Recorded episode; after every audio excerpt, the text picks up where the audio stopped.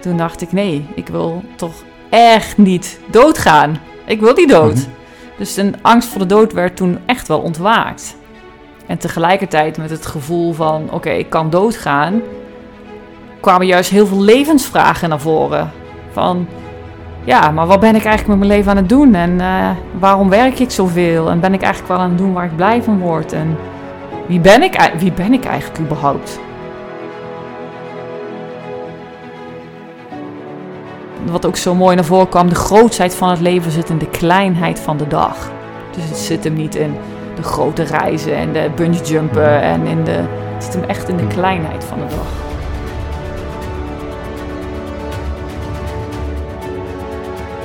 Dus als wij allemaal gelukkig nieuwjaar zeggen op 1 januari, ook dat jaar zal mooie momenten hebben en minder mooie momenten. En dat zal alle tijden zo zijn.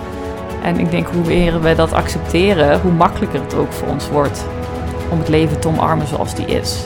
En de dood verdient zijn plek daarin.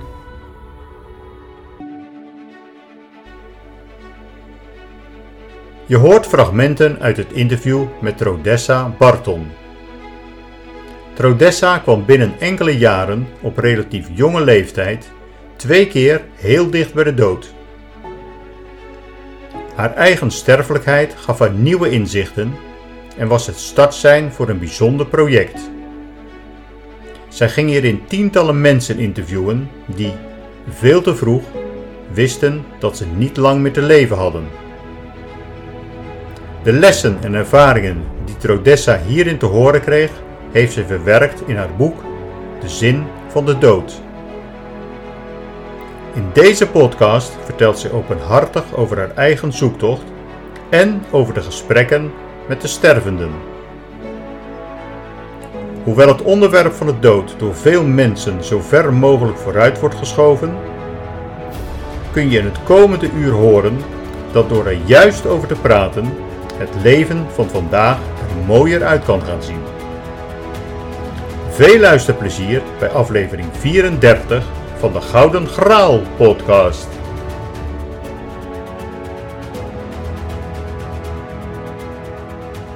I feel like a lion.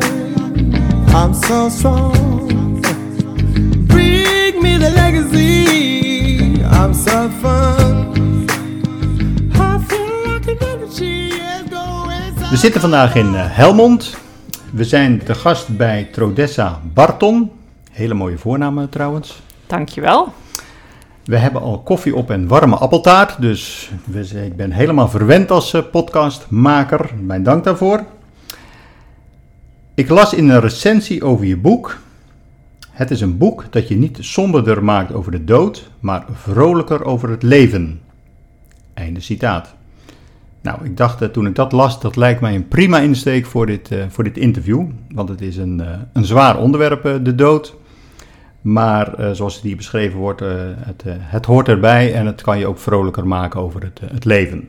Dus we gaan met je goed vinden, maar beginnen met de, de warming-up. Met welk bekend persoon, dood of levend, zou je graag één dag nog willen doorbrengen? Oh, dat is voor mij altijd heel makkelijk. Mijn man zou hier ook zelfs een antwoord... Die weet precies... Iedereen die mij goed kent, die weet al wat ik ga zeggen. Mhm. Voor mij zal het Oprah Winfrey zijn. Oké. Dat vind ik zo'n inspirerend mens. En wat zou je zeker dan op die dag aan haar eh, vragen? Dat is een hele goede vraag. Zover had ik nog niet nagedacht. Het was meer dat ik gewoon in haar bijzijn gewoon inderdaad Mhm. een gesprek zou willen. Dus ook over leven en dood. Want ehm, ik weet in de coronatijd bijvoorbeeld eh, heeft zij zich heel erg opgesloten. Dat Ik dacht van ergens zit er dan ook een angst voor de dood, denk ik ergens. Mhm. Daar was ze volgens mij wel echt heel bang voor. Ehm zij heeft ook Elizabeth Kubler-Ross ook meerdere keren geïnterviewd. Een vrouw die wereldwijd, is inmiddels overleden, maar wereldwijd staat zij bekend ook echt als eh, boegbeeld voor eh, de hospicewereld, of in ieder geval de dood bespreekbaar maken. Dus daar zou ik haar ook dingen over willen vragen, hoe zij dat heeft ervaren. Maar eh, ja, dus ik denk, ja, over leven en dood. Ja. Nou, ik denk zeker dat je met, met haar wel een eh, dag eh, zou kunnen vragen en doorbrengen. Zeker. Zonder, zonder problemen. Oké. Welk voorwerp in je huis heeft voor jou de meeste emotionele waarde? Hmm. Dat is een goede vraag, want hier heb ik echt wel al wel eens over nagedacht. Mhm. Zeker ook omdat ik zo dicht bij de dood heb gezeten. Eh, heb ik ook echt gevoeld dat je alle spullen eigenlijk niet zo het zijn maar spullen. Behalve de paar spullen die inderdaad emotionele waarde voor je hebben. Mhm. En ehm, uiteindelijk eh, draag ik die bij me. Dus het is niet zozeer in mijn huis. Want het zijn eh, de trouwring van mijn vader en mijn moeder... die ik zelf draag.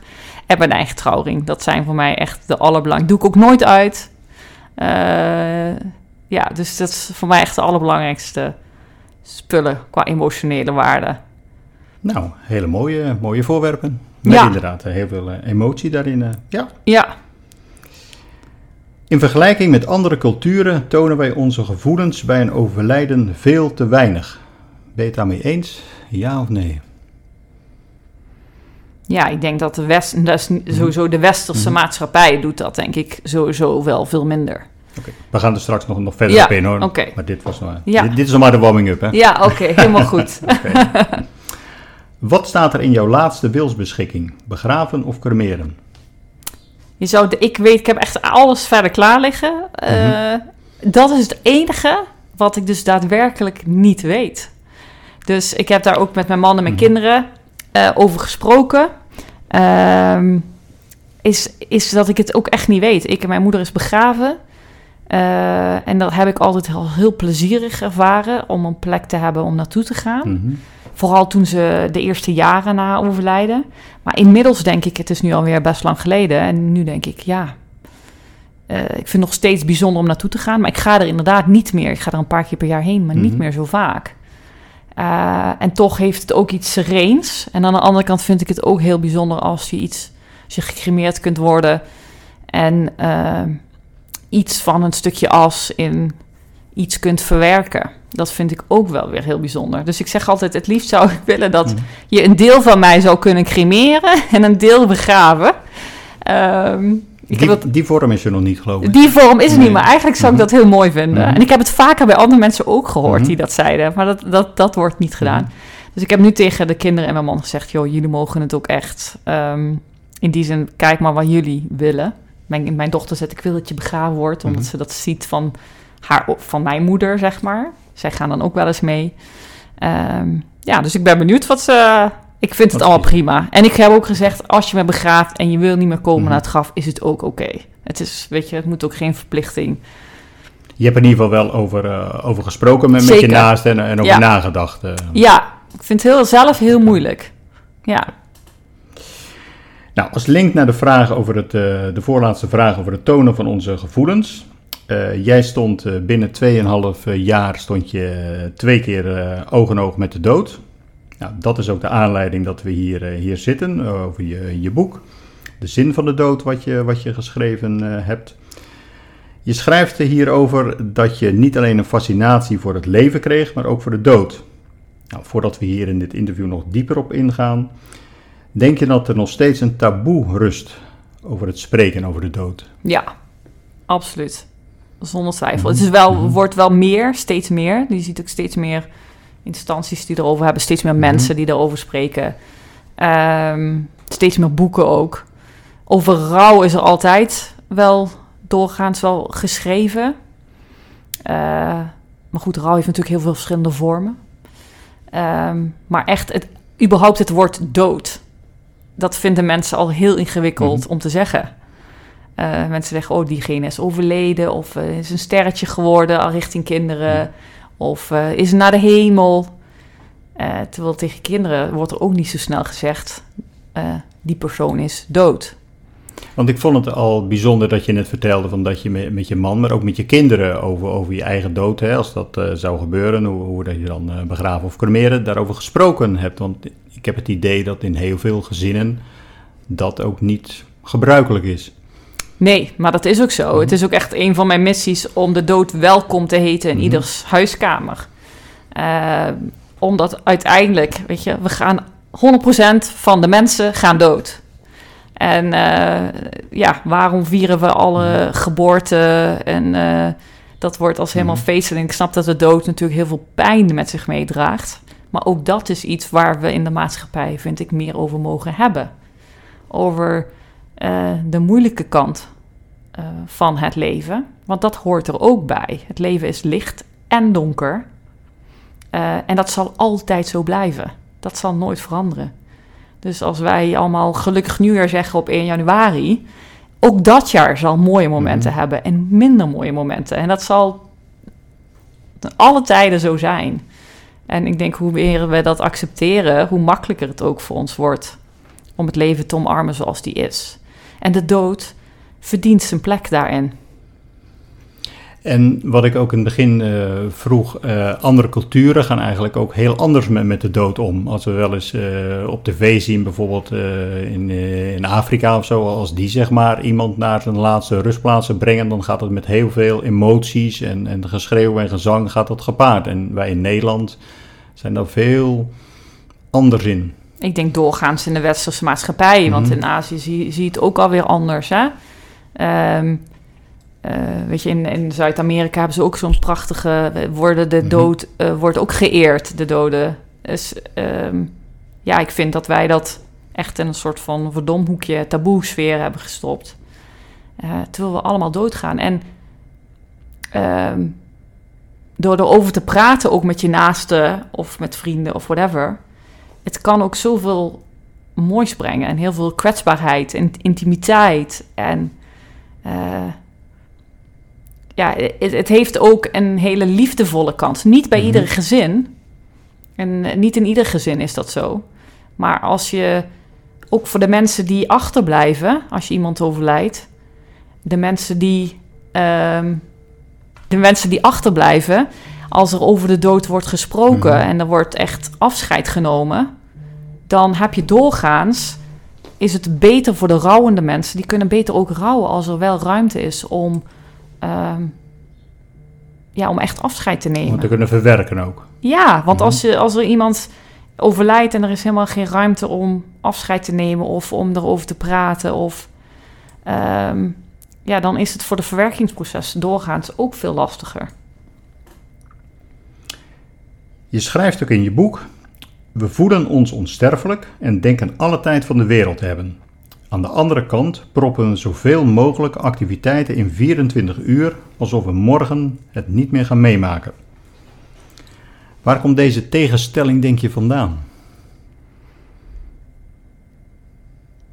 Ja, waar die vandaan komt, eh, dat vind ik een lastige vraag. Ik denk dat het gewoon een, ook iets van de. We zijn natuurlijk. Hè, eh, industriële revolutie is het op productie en efficiëntie gegaan, weet je. En ik denk dat we daar gewoon in zitten. Daar zitten we nog steeds in, in die zin van eh, produ- produceren, produceren, geld verdienen. Wo- Wordt het Eh. ook steeds meer eigenlijk? Merk je dat ook? Willen we steeds meer? Nemen we nog wel eens een keer de tijd om een dag zeg maar helemaal niets te doen? Te lummelen, zeg maar? eh, Nee, ik denk, ik, ik denk dat we doorgaans wel Mhm. over meer thematieken en Mhm. praten. Dus je ziet wel een soort van spirituele.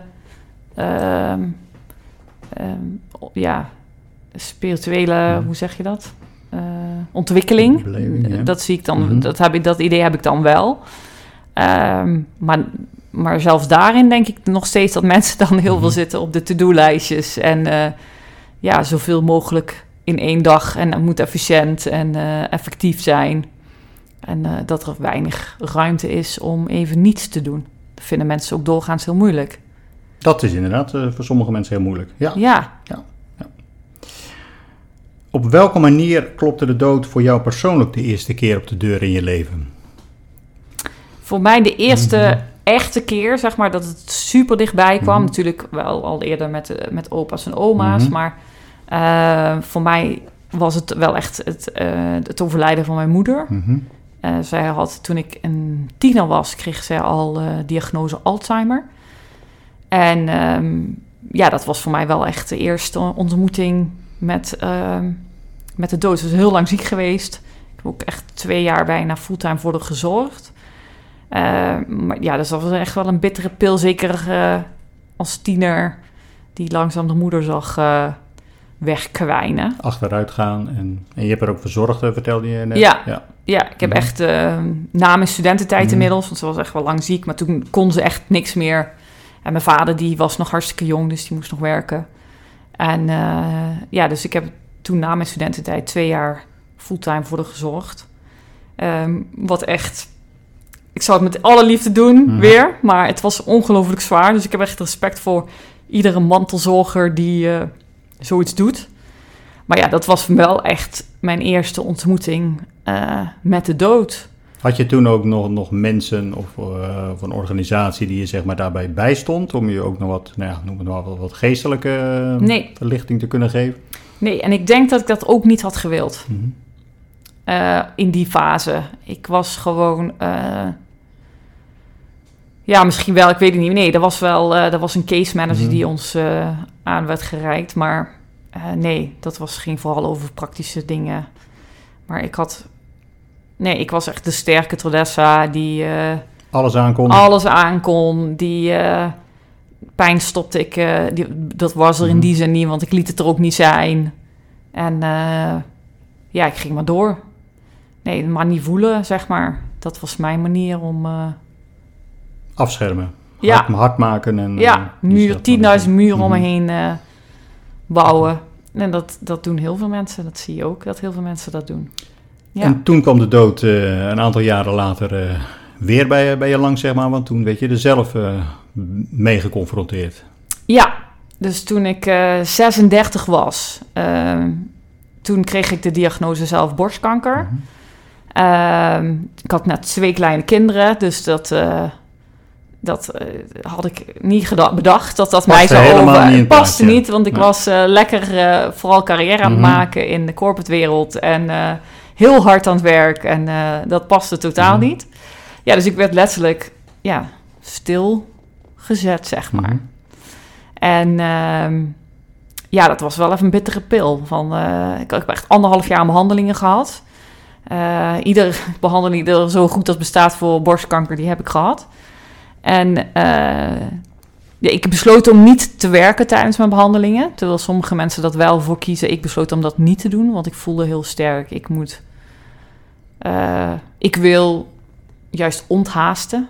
Want ik dacht, ja, heb ik mezelf misschien wel ziek gemaakt door juist zo veel en zo hard te werken.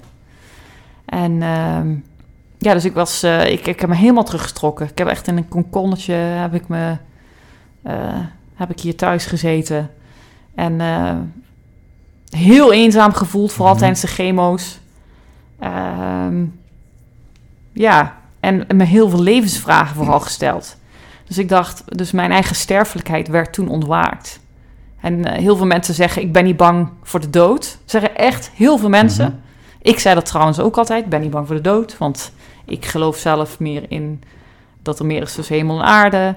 Dus ik dacht, ja, nou dan kom ik, eh, weet je, dan kom ik in een andere dimensie terecht. Mhm. Of ik word gereïncarneerd, dus dat komt allemaal Mhm. goed. Ja, maar toen ik eh, een diagnose kans op sterven, toen dacht ik, holy shit, ik wil helemaal niet dood. Ehm, nee, want ik wil mijn kinderen groot zien worden. En mijn moeder heeft, eh, ja, is ook veel te jong gestorven. En dan was ik nog tien keer jonger dan mijn moeder. Mhm. En eh, toen dacht ik, nee, ik wil toch echt niet doodgaan. Ik wil niet dood. Mhm. Dus een angst voor de dood werd toen echt wel ontwaakt. En tegelijkertijd met het gevoel van, oké, ik kan doodgaan, kwamen juist heel veel levensvragen naar voren. Van, ja, maar wat ben ik eigenlijk met mijn leven aan het doen? En eh, waarom werk ik zoveel? En ben ik eigenlijk wel aan het doen waar ik blij van word? En wie ben ik, wie ben ik eigenlijk überhaupt? Nou, ik stond er denk ik wel eens bij Mhm. stil van wat wil ik wel. Maar er waren zoveel angsten en ja-maars. En, eh, want eh, ik, had, weet je, ik had een supergoeie Mhm. baan in een fantastisch bedrijf. Met heel veel nog, met echt nog doorgroeimogelijkheden. eh fantastische collega's, weet je. Dus, ik, dus ja, ik dacht, ja... eh, maar of ik echt nou eigenlijk, eigenlijk deed wat ik Mhm. leuk... Ik vond het leuk, maar was dat nou echt hetgene wat ik de rest van mijn leven wilde doen? Ja, nee, daar was ik eigenlijk... Weet je, ik zat in die rat race en Dus eigenlijk kwam het woordje zingeving toen om de hoek heel erg zingeving kwam om de Mhm. hoek. Absoluut. Is dit, eh, weet je, als ik nog maar drie jaar te leven heb, Stel ik nog drie jaar, dat, Mhm. daar begin ik mijn boek ook mee. Wat als je vandaag krijgt te horen dat je nog een drie jaar te leven hebt? Ben je dan waar je wel wilt zijn? En mijn antwoord voor mezelf was heel duidelijk: nee. Dan wil ik niet dit, dan wil ik niet deze baan hebben, dan wil ik niet hier werken, dan wil ik. Terwijl het allemaal fantastisch was, hè? Mhm. laten we dat voorop stellen. Ehm, ik heb daar geen slecht woord over te zeggen, over het bedrijf waar ik werkte en het werk wat ik deed. Alleen ik voelde dat het niet. eh, het was niet hetgene waar me voldoening gaf. Heeft het dan ook een- meer te maken ook met, met, met je levensroeping? Dat je dacht van, nou, misschien is dat een wat, wat groot woord. Dat je denkt van, zo wil ik ook niet herinnerd worden van alleen maar de succesvolle carrière. Maar ik nee, ik meer. was niet zo bezig met. eh, nee, het was meer van wat. Wat zou ik dan nog willen? Mhm. Dus inderdaad, wat.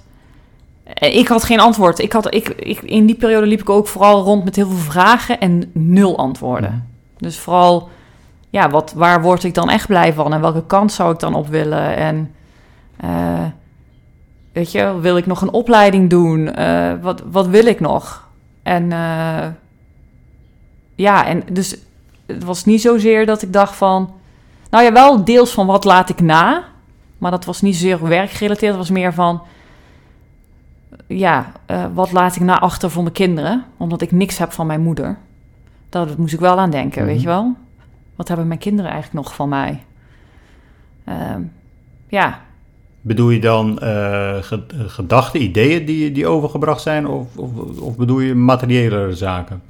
nee, gedachten, ideeën. Gedachtes, ja, nee, Mhm. materieel. Dat, dat, Mhm. dat, dat, als ik, dat is dan ook wel mooi met de Mhm. dood eh, in zicht. Dat je denkt van... En dat is heel cliché. Dat klinkt zo cliché, maar het is echt zo.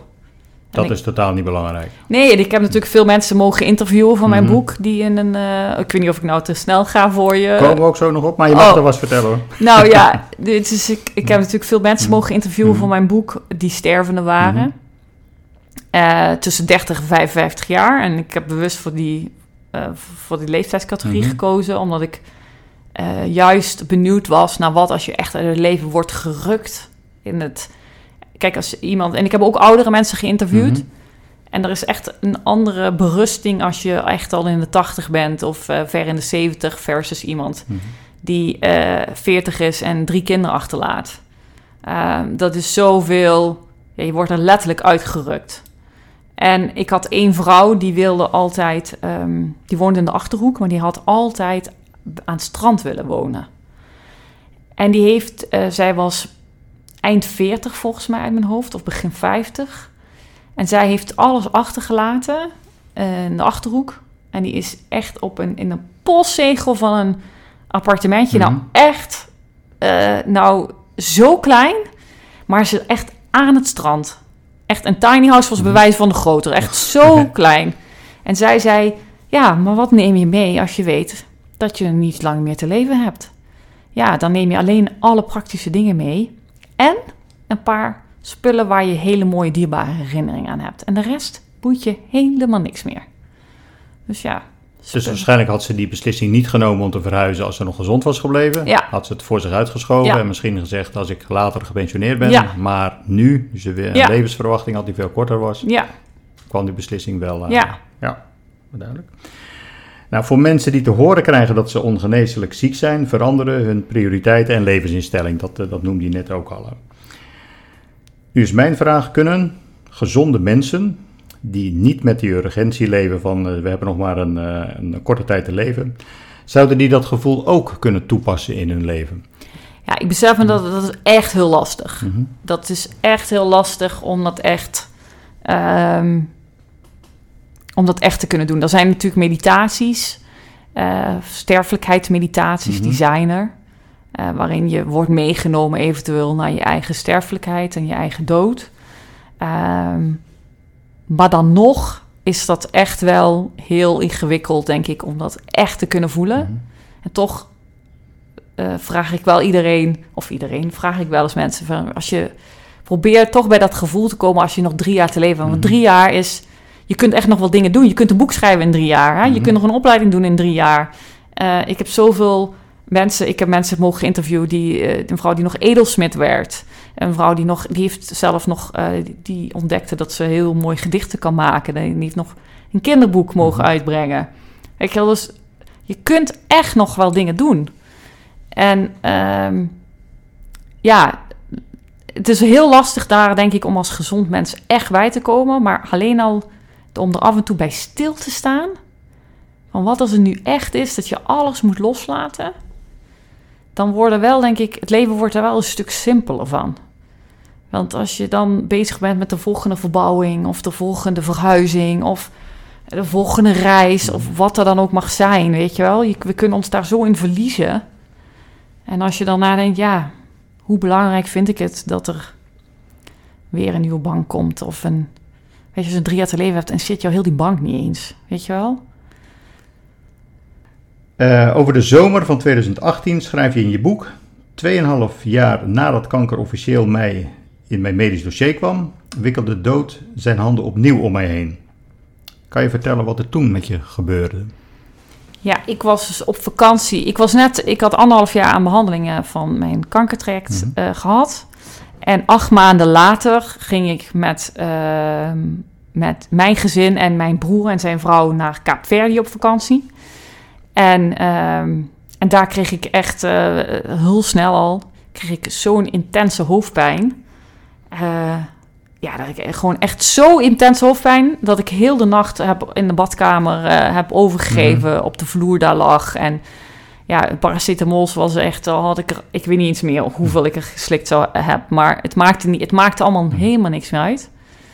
En toen uh, uh, hebben mijn broer en mijn man mij de volgende dag uh, naar een ehm, ja, naar een kliniek gebracht. Want in Kaapverdi in Afrika, daar zitten niet de beste. Mm überhaupt, waar wij waren, was er niet eens een ziekenhuis. Dus uh, het was een, een, eh, een kliniek waar mhm. ik naartoe werd gebracht. En uh, daar bleek ik dus een hersenvliesontsteking te hebben. Um, ja, dus uh, toen raakte ik eigenlijk al heel snel in coma. En toen, ja, na zeven dagen daar te hebben gelegen, toen um, hebben ze mij met een ambulancevlucht naar Gran Canaria getransporteerd. Want de arts die liep naar mijn broer toe en die zei van... ja, als je haar hier... Als ze hier blijft, gaat ze hier gewoon sterven. Want wij kunnen echt niks voor de doen. Uh, dus toen ben ik met een helikoptervlucht naar Gran Canaria getransporteerd. En daar, uh, daar werd mijn familie ingelicht. Mijn broer was met mij mee, mijn man was bij de kinderen gebleven... En uh, daar kreeg mijn broer te horen van... ja, bel iedereen maar op om afscheid te komen nemen... want de kans dat ze het vannacht niet gaat halen. Uh, we gaan wel een hersenop, we gaan haar wel opereren. Mm een hersenoperatie doen. Maar als dat niet werkt, ja, sowieso weten we niet of ze überhaupt uit de coma gaat komen en hoe ze eruit gaat komen. Of ze een kastplantje zal mhm. zijn of whatever. Dus uh, ja, met dat boodschap, met zo'n boodschap werd mijn broer eigenlijk ja, geacht mijn familie te bellen. Ik ben dankbaar dat ik de patiënt was, moet ik zeggen. Want ik had echt niet in hun schoenen willen staan. Um, ja, en het is echt een wonder in die zin dat ik het heb overleefd. Want dan hadden ze echt niet verwacht dat ik er... en, ja, dat ik er in ieder geval aan toe ben zoals ik er nu aan toe mhm. ben. Dus zonder blind of handicap of doof of whatever. En zelf van die periode kan je bijna herinneren? Nee, van de coma. Nee, want dat ik echt met een mhm. ambulancevlucht ben, daar weet ik echt mhm. helemaal niks van. Ik heb wel, en zoals ik ook mijn boek omschrijf, heb ik wel een soort van coma-droom gehad. Ik noem het even een coma-droom. De vraag is, uh, wat is het geweest? Is dat ik, ik kon wel in Gran Canaria zien wat er zeg maar in de kamer allemaal gebeurde. Mhm. En dat er mensen allemaal aan mijn lichaam zaten. En dat vond ik heel beangstigend om te zien, want ik kon zelf niks. Dus ik zag, uh, ik lag naakt op bed, dus iedereen zat aan mijn mm lijf. En het was heel, uh, ja, echt, vond ik heel beangstigend mhm. om te zien. En ik was in een andere ruimte en ik kende de plek niet. Ik zag dat ik in een ziekenhuis was. Uh, dus dat heb ik wel allemaal gezien van, tijdens mijn coma mm eigenlijk. Dus ja, dus ja, dat is natuurlijk heel bijzonder. Uh, dus de vraag is, toen ik ontwaakt was, was ik heel paniek kreeg ook. En um, ja, de vraag was wat ik noemde het een coma-droom. Want, uh, maar later heb ik echt bijna een jaar later, na dato, heb ik Pim van Lommel ontmoet. Ik weet niet of je Pim van Lommel kent. Nee. Pim van Lommel is een uh, Nederlandse cardioloog. En, een wereld, en inmiddels is hij wereldwijd bekend. Mm -hmm. En hij heeft uh, heel zijn carrière onderzoek gedaan naar bijna doodervaringen. heeft ook een prachtig boek geschreven, Eindeloos Bewustzijn. Eh, een soort van met wetenschappelijk onderzoek naar bijna doodervaring. Ja. En echt op de dag bijna dat ik een jaar later was ontwaakt uit coma, heb ik hem bij toeval ontmoet.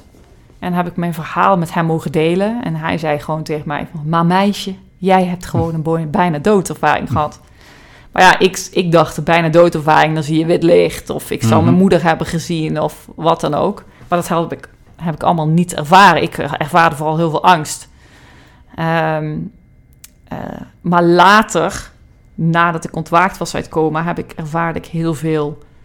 eh, echt nadat ik fysiek hersteld was, want dat was echt ook een lang traject. Ik was er tien keer slechter aan toe dan na mijn borstkankertraject. Ehm, toen eh, ervaarde ik heel veel heimweegevoelens terug naar mijn komentijd. En eh, daar worstelde ik enorm mee, want eigenlijk zei ik, ja, ik heb een verlangen naar de dood. Terwijl ik wilde niet dood, maar ik ervaarde het wel een soort van verlangen naar de dood. En, ehm, en hij zei, dat is zo, ook zo typerend voor mensen die een bijna doodervaring hebben gehad. Dat ze een zo'n heimweegevoelens hebben naar een ultieme thuiskomen, naar een... Is dat dan ook een bepaalde rust waar, je naar, naar Ja. terug wil? Zeker. Zeker, ja. Dus dat is een bijna doodervaring. Ja. Oké. En de dood staat ook wel voor rust, ook wel, hè? voor veel, Mhm. over het algemeen doorgaans. Hè? Ja. En dat heeft echt wel een jaar geduurd eh, voordat je daar weer, voordat je dat een plekje kon geven. Eh, heb ik heel lang mee geworsteld, Mhm. heb ik ook hulp bij gehad. Eh, en ik heb het nog steeds af en toe. Mhm. Als, ik het, als, ik het, als ik het even lastig heb in Mhm. bepaalde fases, dan kan ik daar... Ik merk nu hoe langer het duurt. Het is nu 4,5 jaar geleden dat het is gebeurd. eh, is het moeilijker om daarbij te komen, Mhm. maar ik kan er nog steeds af en toe bij. Eh, bij dat gevoel. En dan kan ik er echt ook weer naar verlangen. Mhm. Ja, terwijl ik, ik wil helemaal niet dood. Mhm. Dus eh, weet je, ik eh, wil mijn kinderen niet. Maar gewoon dat gevoel, Gevoel. dat kan ik nog steeds bij. En dat is wel een heel fijn gevoel.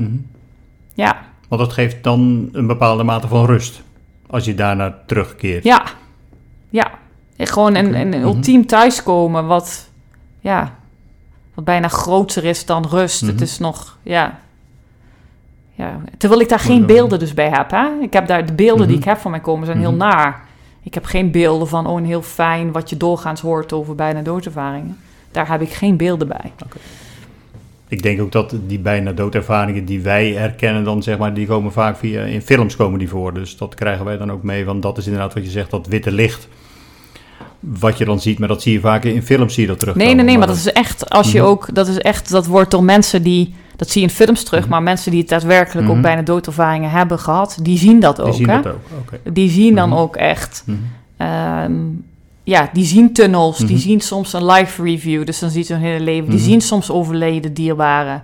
Dus dat is doorgaans wel heel typerend voor, die hebben een out-of-body Mhm. experience, Mhm. dus die zien hun lichaam en die Mhm. zien dus wat er gebeurt in de ruimte. Daar begint het dan mee. Mhm. Dat, dat heb ik dus gezien. Mhm. Eh, dingen die je eigenlijk helemaal niet had kunnen zien. Die je dan doorgaans wel ziet wat er gebeurt in de ruimte. Maar je, je kijkt er eigenlijk vanuit een ander perspectief naar.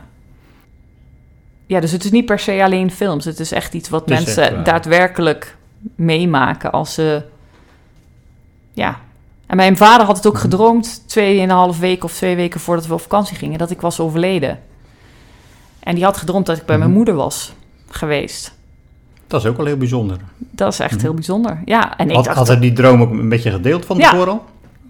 Ja, hij kwam hier Mhm. twee weken van Mhm. tevoren ongeveer voor eh, wij op vakantie gingen. En hij zei van, gaat het goed met je? Ik zeg, ja joh pa, het gaat Mhm. goed met je. Word je nog goed eh, eh, onderzocht? Mhm. En eh, weet je wel, eh, ik zeg, ja pa, de kanker komt Mhm. echt niet. Weet je wel, ik zei, de kanker komt niet meer terug. Mhm. Dat weet je natuurlijk nooit. Maar ik zei, nee, ik voel me hartstikke goed. En het gaat echt goed met me.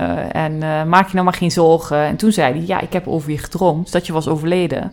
En dat je bij mama was, zei ze. Zei hij. Mhm. En ik zei, nee joh, dat komt helemaal goed, maak je nou geen zorgen. Terwijl ik twee weken later letterlijk... Aan de zijde draadje hing, ja, zou je kunnen zeggen. ja, Oké. Op een gegeven moment, je noemde het net eh, al eventjes eh, in het gesprek, kreeg je de ingeving dat je relatief jonge mensen wilde gaan interviewen die ongeneeslijk ziek zijn. Hoe lukt het je om met die vreemde mensen hun levensverhaal en diepste gedachten me- met je te laten delen?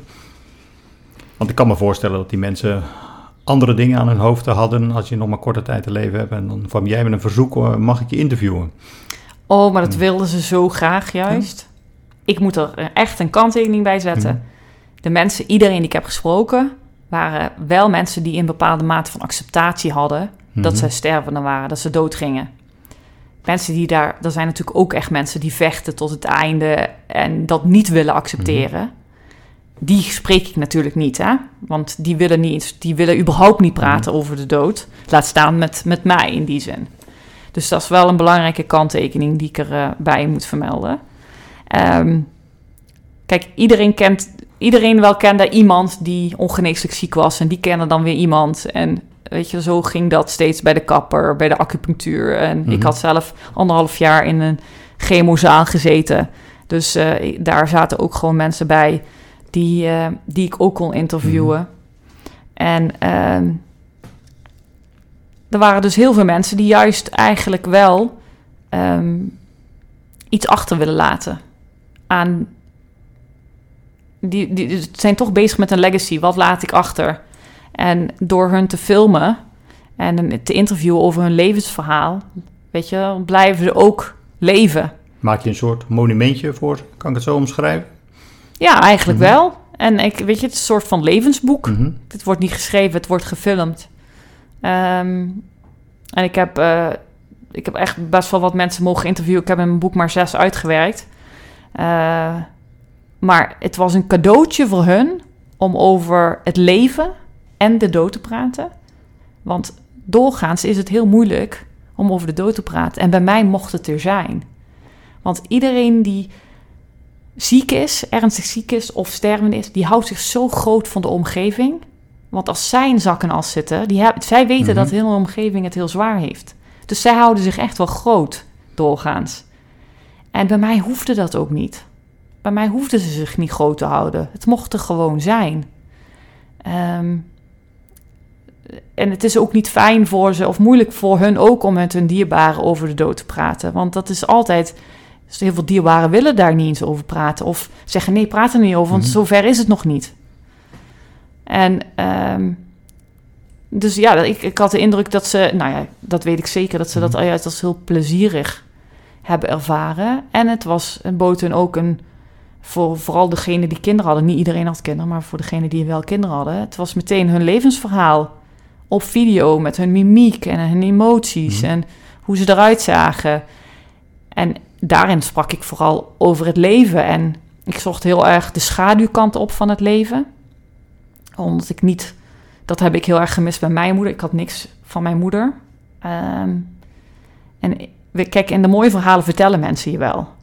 Maar juist de lastige verhalen, die worden vermeden. En, en juist de schaduwkant van het leven vertelt je juist zoveel over jezelf eigenlijk. Hè?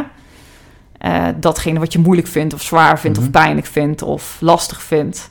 Dus ik zocht juist heel erg de schaduwkant op van hun jeugd. Wat vonden ze moeilijk vroeger? Hoe heeft het hun gevormd? Ehm, Kon, kon je ook een soort rode draad uit die gesprekken halen, die, die je dan toch wel in al die gesprekken terug eh, kon, kon zien? Eh, was het vaak eh, spijt? Was het toch ook weer, weer dingen die ze nog graag hadden willen doen? Kwam je dat bij veel mensen tegen? ja, uiteindelijk ehm, had iedereen wel een bepaalde mate van. Heel veel zeiden: Ik heb een mooi leven gehad, Mhm. zeker. Maar er zat altijd een maar bij. Maar eh, had ik. eh, had ik maar. Dat is schrikbarend hoeveel Mhm. mensen, en ook in een relatie, doorgaans vrouwen, die in een relatie zaten waar ze niet happy mee waren. Mhm. Was ik maar eerder uit die relatie gestapt? Was ik maar ehm, ander werk gaan doen? Was ik maar minder gaan werken en meer tijd met mijn gezin gaan besteden? Eh, had ik maar niet zo ehm, eh, geluisterd naar de buitenwereld? Mhm. Had ik maar die opleiding gedaan die ik altijd al altijd had willen doen? Eh, hield ik maar niet zo alleen maar aan alle zekerheden en was ik maar avontuurlijker geweest? Weet je wel, tig. Eh, was ik nou alleen niet altijd bezig met mensen, andere mensen te pleasen? En was ik maar meer bezig geweest met waar word ik blij van? Eh, ja, dus dat herkende ik wel. Of, en ik herkende altijd wel een deel van mezelf bijna in, in ieders verhaal. Dat maakte het zo bijzonder en zo mooi. En, en mijn conclusie was toen ik alle... Ik heb alle clichés voorbij horen komen hoor. Van uh, leef in het nu en uh, volg je passie. Weet je, alles heb ik voorbij horen komen. En voor mij, zit, voor mij was de rode draad van alle gesprekken is... is volg je hart. Laat je hart als kapitein... Gebruik je hart als kapitein en je hoofd als uitvoerder. Oké, okay, dat is een mooie. En ga daarmee... Als je dat kunt doen in het mm -hmm. leven... Je hart als leidraad gebruiken voor mm -hmm. alles alles. Maar je wel slim doen, mm -hmm. wel verstandig doen, want je hebt je hoofd ook keihard nodig. Weet je, als je dat kunt doen, zul je denk ik echt sterven. Um, in die zin zonder spijt. Weet je, als je voelt, ik wil dat nog graag doen. En het zit hem helemaal niet in bucketlist, hè. Want dat is ook een soort van mythe, vind ik. Mm -hmm. Van iedereen, je moet een bucketlist hebben. Nou, ik heb denk ik maar twee mensen gesproken die een bucketlist hadden. Mm. Eén uh, vrouw zei het heel mooi, ik heb geen bucketlist, ik heb een fucketlist. die vond ik prachtig, want mm -hmm. zei, het interesseert me gereed mm -hmm. of die ramen wel of niet schoon zijn. En weet je, en interesseert me niet meer wat iedereen van me denkt en vindt. Weet je wel? Het valt allemaal weg als je toch nog maar Fuck het allemaal, zei ze. Hebt. Ja, ja, en dat hoorde ik doorgaans denk ik meer dan bucketlisten. Het, uh, ja, wat ook zo mooi naar voren kwam, de grootheid van het leven zit in de kleinheid van de dag. Dus het zit hem niet in de grote reizen en de bungee jumpen Mhm. en in de, het zit hem echt in de kleinheid van de dag. Een van de, van de verhalen eh, die je in je boek opgeschreven hebt, bij de mensen die je geïnterviewd hebt, is eh, de parabel van de man die het proces van de rups wilde versnellen door zijn kokon open te, te knippen. Ja. De les die we eruit kunnen trekken is dat we allemaal worstelingen nodig hebben om te leren in het leven. Welke les heb je nu zelf uit je worstelingen zeg maar, eh, getrokken voordat jouw kokon op natuurlijke wijze open ging? Dat schrijf ik ook in mijn boek. In die zin ben ik denk nog steeds een rups die op zoek is uh, naar zijn uh, gekleurde vleugels. Mm -hmm. Weet je, misschien word ik pas die vlinder op het moment dat ik daadwerkelijk ga sterven. Uh, ik denk dat we tot, de, tot onze dood in die zin leren. En voor mij, ik heb zo, weet je, al die, ik heb in mijn boek zit vol lessen en levenswijsheden. Uh, en voor mij was wel, denk ik, de allergrootste, wat ik ook cliché zeg, hè, hoe cliché het ook mm -hmm. is, volg je hart. Je, moet, ik moet er bijna van kotsen als ik het zeg. Mm -hmm. Maar uh, dat was voor mij echt de allergrootste les. Is, uh, weet je wel, en ik zat altijd in mijn hoofd. Ik zat altijd in mijn hoofd. Van altijd rationeel, dit, dit, dit, weet je wel. Uh, en ik had mijn gevoel volledig uitgeschakeld. Ik kon, ik kon niet eens, ik wist niet eens, weet je wel, wat ik, wat ik moest voelen, mm -hmm. zeg maar. Ik wist niet wat het betekende bijna om te voelen. Je wist ook niet wat je miste. Nee, dus in die zin was het, eh, kan je zeggen dat is makkelijk. Maar aan de andere kant is het ook, is het, ik, is het ook gewoon ongezond. En word je, daar, word je daar nou helemaal happy van? Nou, ja, ik denk het niet. En ik ging weer nog toen ik mijn kankertraject uh, net begon, toen ging ik naar een acupunctuur. En die prikte in mijn, in mijn tenen. En de eerste naalden trokken allemaal krom.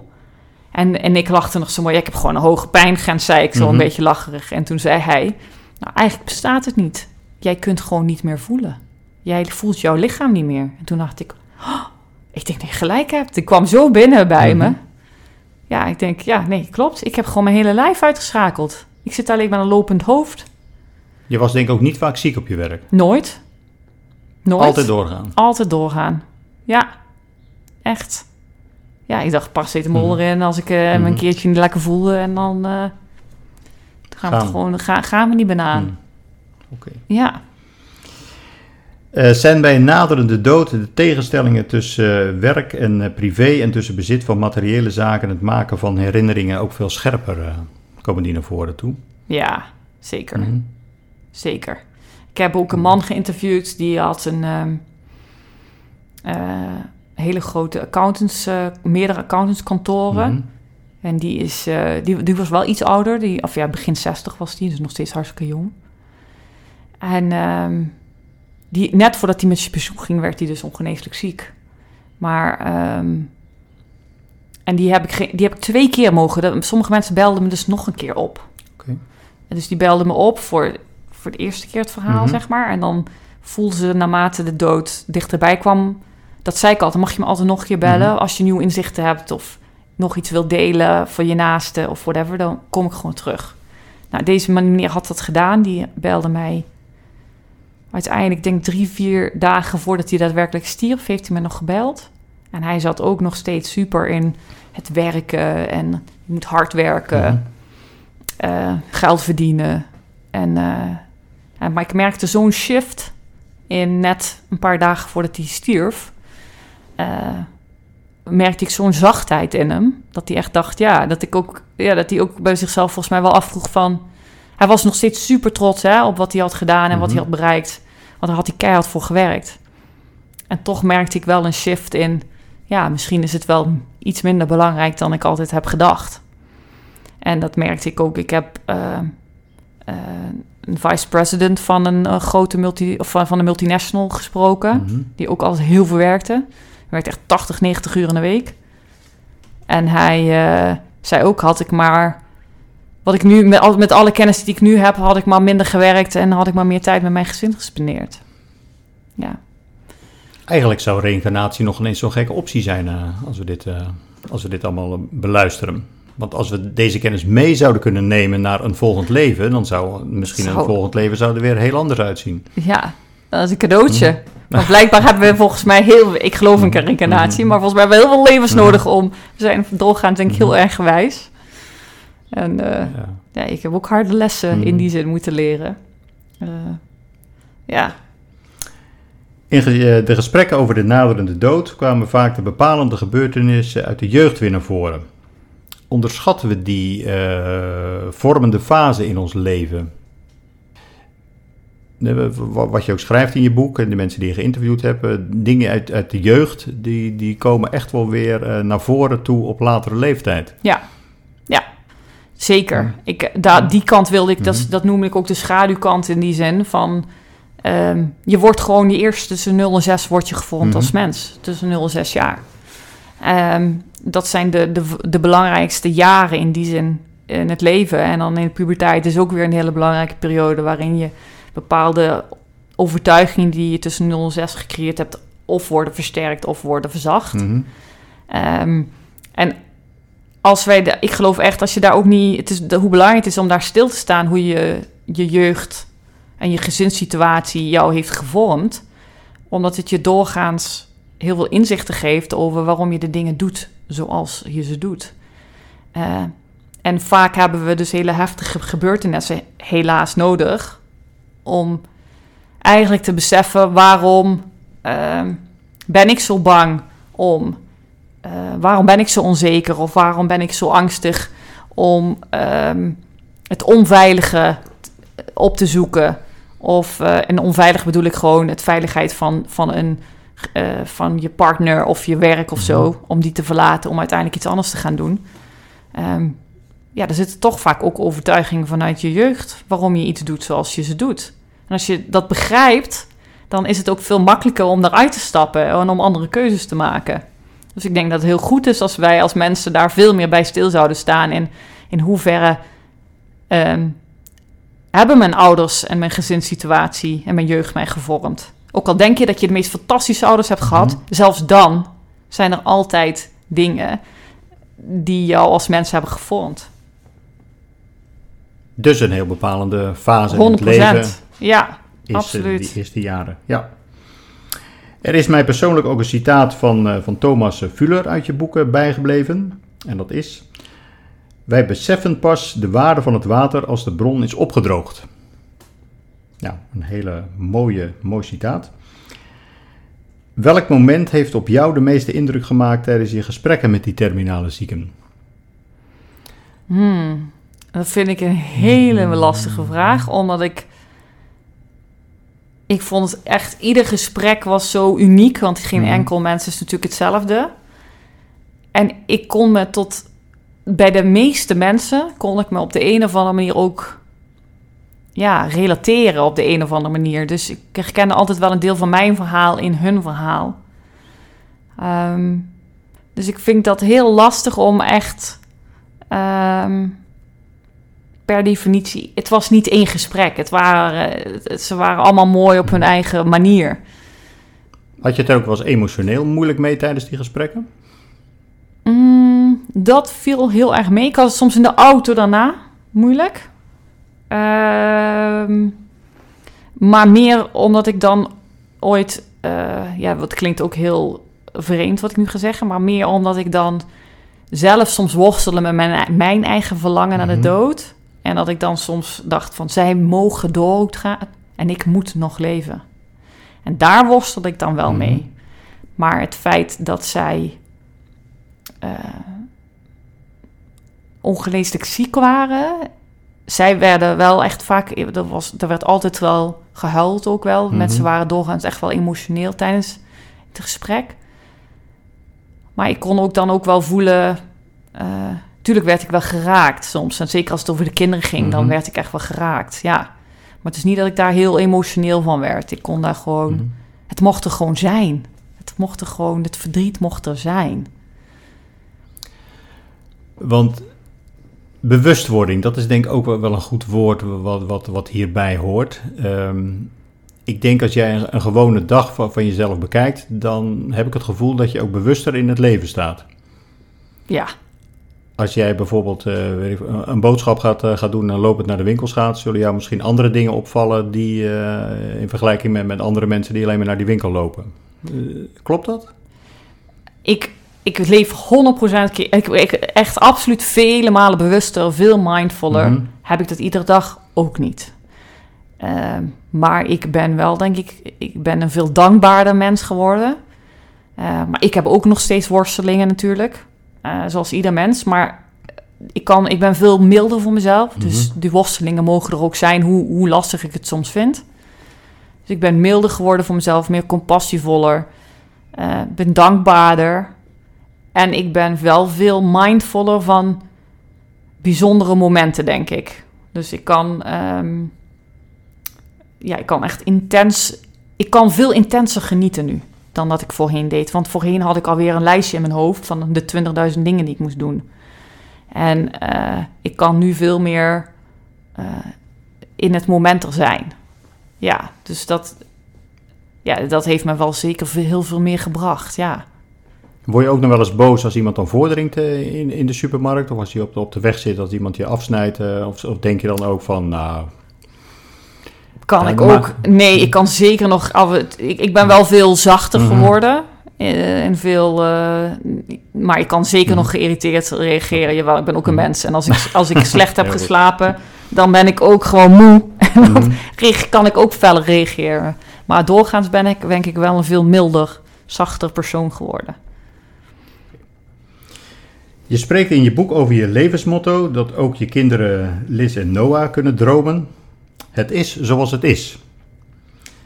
Zit hierin een verschil tussen alles aanvaarden wat op je pad komt, of ook te actief proberen situaties te veranderen en daarna pas erin te berusten? Ehm, nou, ik vind doorgaans als er al iets eh, vervelends gebeurt, dan Mhm. is het gewoon zoals het is. Mag je daar verdrietig, boos, eh chagrijnig, geïrriteerd, eh, whatever over zijn? Mhm. Ja, dus de- dat heb ik veel meer van.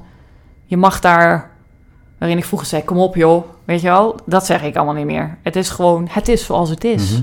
Ja, je mag daar nu even, alle emoties die je daarbij voelt, die mogen er gewoon nu even zijn. Maar het kan niet veranderd worden.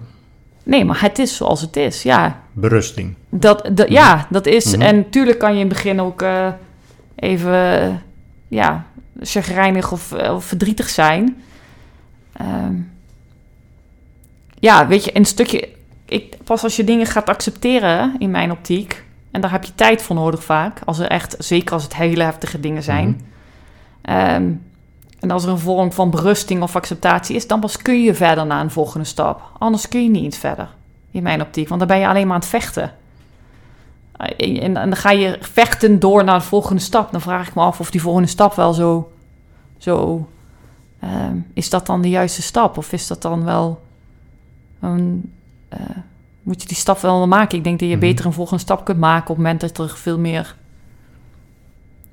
ja, een soort vorm van acceptatie is en helderheid is over de situatie, dat je weer door kunt gaan naar een nieuwe situatie of naar een vervolg of whatever. Wat ik wel even wil zeggen, als het gaat over rouw van een dood of verlies of wat dan ook, da, de vraag is, hè, rouw is oneindig, hè? Mensen zeggen tijd heelt alle wonden is gewoon bullshit. Mhm. Dat is gewoon niet waar. Eh, rouw is, gaat alle kanten op. De ene dag kun je verdrietig zijn, de andere dag kun je, kun je denken: oké, het is oké. En dan de volgende, over een paar jaar komt het weer keihard naar voren. Weet je wel? Rouw is een doorgaans en is geen, geen, daar zit geen eind aan. Dus eh, ja, dan wil ik er even bij zetten dat het dan acceptatie is een, is een wat lastiger woord. Als het Maar je hoeft je ook niet alles te laten overkomen. Als je het kan beïnvloeden, dan kan je die, die weg ook kiezen. Eh, hoe bedoel je dan? En welke kun je daar een voorbeeld van geven? Waar je bijvoorbeeld aan denkt? Eh, er kan bijvoorbeeld, je krijgt een aanrijding. Ja, Een kleine aanrijding. Ja. Nou ja, dan kan je eerst heel boos maken omdat, eh, omdat jij in ieder geval vindt dat de andere partij eh, schuldig daaraan Ja. is. Dus je kan hem gaan, gaan uitschelden, geïrriteerd zijn, Ja. eh, dat, dat soort zaken. Of je kan gelijk zeggen, inderdaad, zoals je dat noemt, eh, het is zoals het is. Dus eh, we pakken allebei ons schadeformulier Ja, erbij precies. en we gaan het, eh, Ja. we gaan, we gaan het Ja. invullen. Mhm. ja. Ik denk dat heel veel mensen heel vechtend, in heel veel situaties Mhm. vechtend door het leven gaan. Terwijl ik denk, wat kost je meer energie? Mhm. Kost het niet meer energie om dat de hele tijd te vechten? Of gaat het, eh, kost het je meer energie om gewoon te accepteren dan dat je die aanrijding hebt... of Mhm. dat je er tegenaan gaat vechten, weet je? Ehm, maar goed, als je een ongeneeslijke eh, een diagnose ongeneeslijk Mhm. ziek krijgt, hè, dan, dan, dan zit daar echt niet meteen berusting bij. Eh, Want dan, dan ga je echt wel vechten voor je leven. En weet Denk je, je dan ook niet in eerste instantie, waarom ik? ik heb dat nooit gehad, maar dat hebben andere mensen Mhm. natuurlijk wel. Ja, Mhm. sommige mensen hebben dat wel. Ik heb dat nooit zo Mhm. gehad, ervaren. Maar eh, ik ging echt zeker niet berusten in het feit Mhm. dat ik dacht van, oh ja, eh, ga ik do- dood? Nee, ik eh, ging wel alles aanpakken om eh, te blijven leven. En dat doen doorgaans de me- dat doet iedereen in die zin, hè? Ja. Hoewel er ook mensen zijn, maar die zitten misschien wat meer aan het einde van hun levensfase. Die zeggen van nou, al, al die behandelingen, die, die hoef ik niet meer. Maar nee, wat ik helemaal begrijp. Ja, Mhm. nee, zeker. Wat ik helemaal... de- Dat, de, ja, als ik als mijn kinderen wat, wat ouder zou... Als ik geen kinderen zou hebben, zou ik al veel sneller denken... Ja. joh, het mag al... Al die behandelingen zouden gestolen mogen worden. Maar dan zit er wel een Mhm. bepaalde mate van... eh, ja, op een gegeven moment hoop je dat er bij iemand die sterven is... wel een bepaalde mate van acceptatie en berusting komt natuurlijk, hè? Ja. Om ook de ruimte te hebben om afscheid te nemen. Wat ik in jouw verhaal terughoor en wat ik ook in je boek, eh, in je interviews heb teruggelezen, is dat eh, het gezin, eh, de kinderen, eh, vrienden, familie toch wel heel vaak voorkomen. En een, een stuk vaker als dat het woord werk erin voorkomt en carrière. Ja. Blijkt dan toch achteraf, als, we dan, als je in die positie komt dat je een ongeneeslijke ziekte hebt, dat werk dan eigenlijk eh, naar, eh, naar plan eh, 47 eh, verhuist en dat die, die familie toch op nummer 1 tot en met 46 komt te staan? Ja, dat sowieso. Mhm. Familie en vrienden staat zeker op Mhm. nummer één. Maar, maar de mensen die... En zeker niet dat, dat werk helemaal... Want mensen, heel, sommige mensen hebben echt wel... waren eh, echt heel blij met het werk wat ze Mhm. deden. En dat, dat bracht ze ook heel veel voldoening. Alleen op het moment dat ze echt ziek werden... dan wordt je kringetje gewoon wel kleiner. Mhm. Maar eh, ja, dus dat, maar dat het dan een, precies naar plek 50 Mhm. werd, zeker niet. Maar dat is meer afhankelijk van welke type werk je deed en hoe, hoeveel zingeving haalde je uit het werk. Ehm, want ik had ook een vrouw die was lerares bijvoorbeeld, die, die, en een man ook, die was ook leraar trouwens. Ja, die haalden daar super veel voldoening uit. Die keken daar, die hadden daar, ja, ja die, die hadden nog steeds nog heel veel contact ook met hun werk en de laatste fase. Maar goed, en als het echt wat nabij komt, uiteindelijk dan wordt die cirkel wel heel klein, ja. Voordat we overgaan tot eh, de slotvraag aan het einde van dit interview eh, en we de foto gaan maken met de, de mok en met je, met je boek natuurlijk, eh, wil ik je vragen, is er nog een, eh, iets wat ik vergeten ben je als vraag te stellen of wil je nog iets kwijt over dit onderwerp? Ehm, nee, ik hoop, Hm. ik hoop in ieder geval dat eh, als mensen dit luisteren, dat ze, na, dat ze desnoods thuis met een eh, flesje wijn erbij Mhm. of aan de eettafel elkaar even een gesprek met elkaar voeren over, ehm, ook over de dood. Van, ehm, ben je er bang voor? Wat zou je willen? Wat zou je niet willen? Ehm, denk je dat je het kunt accepteren? Zijn er dingen in het leven die je eigenlijk nog zou willen doen als je nog maar drie jaar te leven hebt? Begin dan alleen al het diner of je etentje met wat zou je doen als je nog maar drie jaar te leven hebt? Weet je wel? Want dan komen je verlangens en behoeftes ook een beetje naar voren. Ehm, dat zou ik al heel waardevol vinden als mensen daar een gesprek over voeren. En je vertelde tijdens ons uh, voorgesprekje ook dat je ook uh, huiskamersessies uh, doet, zeg maar. Dat Ja. mensen je kunnen eh, benaderen om daar een, een kleine groep een, eh, nou, nog een uitleg over je boek en met die mensen in gesprek te gaan. Ja. En hoe kunnen mensen jou eventueel bereiken als je... Oh, nou, ik ben op alle social media platforms te bereiken. Ik heb een eigen website. Eh, als je, ik ben volgens mij een van de enige die ter wereld bijna die Trodessa heet. Dus eh, gewoon www.trodessa.com. Eh, en ja, die kunnen mij Mhm. benaderen voor een, een hele mooie, kwetsbare, intieme avond. Waarin het gaat over leven en dood. Altijd te lachen en de traan. Ik heb Mhm. nog nooit meegemaakt dat het, dat het niet zo was. Ehm, waarin we gewoon mooie onderwerpen aansnijden. Duidelijk. Ik zal bij de show notes ook eh, je website nog erbij vermelden. Dan hoeven ze alleen maar daarop te klikken en dan komen ze gelijk eh, Ja, bij je uit. Je mag deze keer kiezen uit de slotvragen uit, eh, uit, uit twee. Mag, je- mag je kiezen? Of een tekst noemen die op een groot billboard in de hele wereld zichtbaar zou zijn. Of als je één dag minister-president zou zijn, welke kwestie zou je als eerste op de agenda zetten? ik, als ik minister-president zou, dat zou ik dan doen, dan zou ik, ehm, ik zou meteen het onderwijssysteem. Dat zou ik op, dat heeft niks te maken met de Mhm. dood in die zin. Wat, Maar wat zou je eraan veranderen?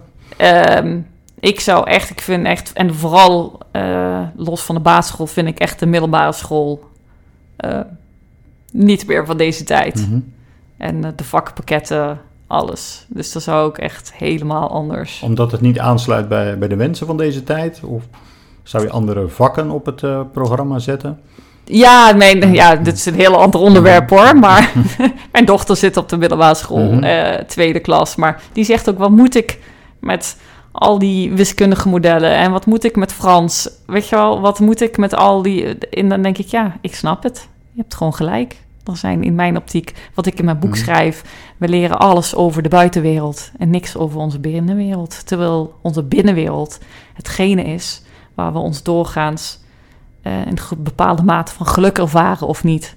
En niet de buitenwereld, maar we leren alleen maar alles. Er is niks op school wat over je eigen binnenwereld gaat.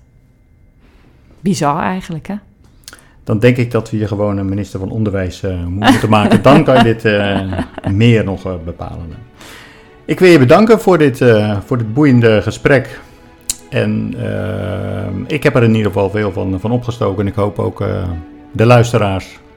En nogmaals, dankjewel. Dankjewel.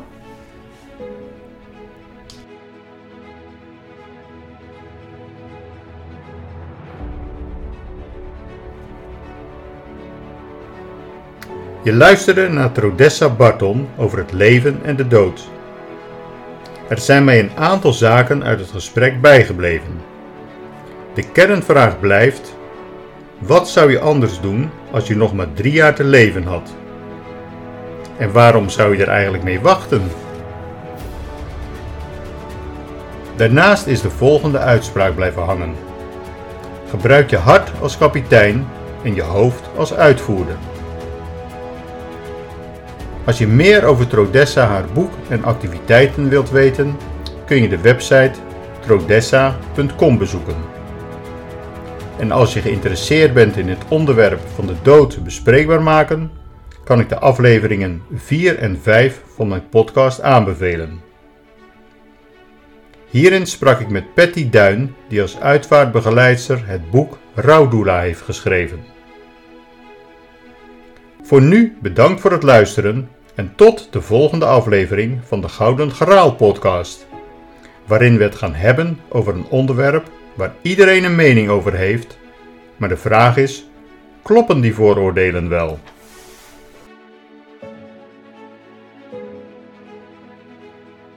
I feel like a. I'm so strong. I feel like an energy is going inside my mind. Easy, I'm seven. Come on, let me breathe. Ah, come on, let me breathe.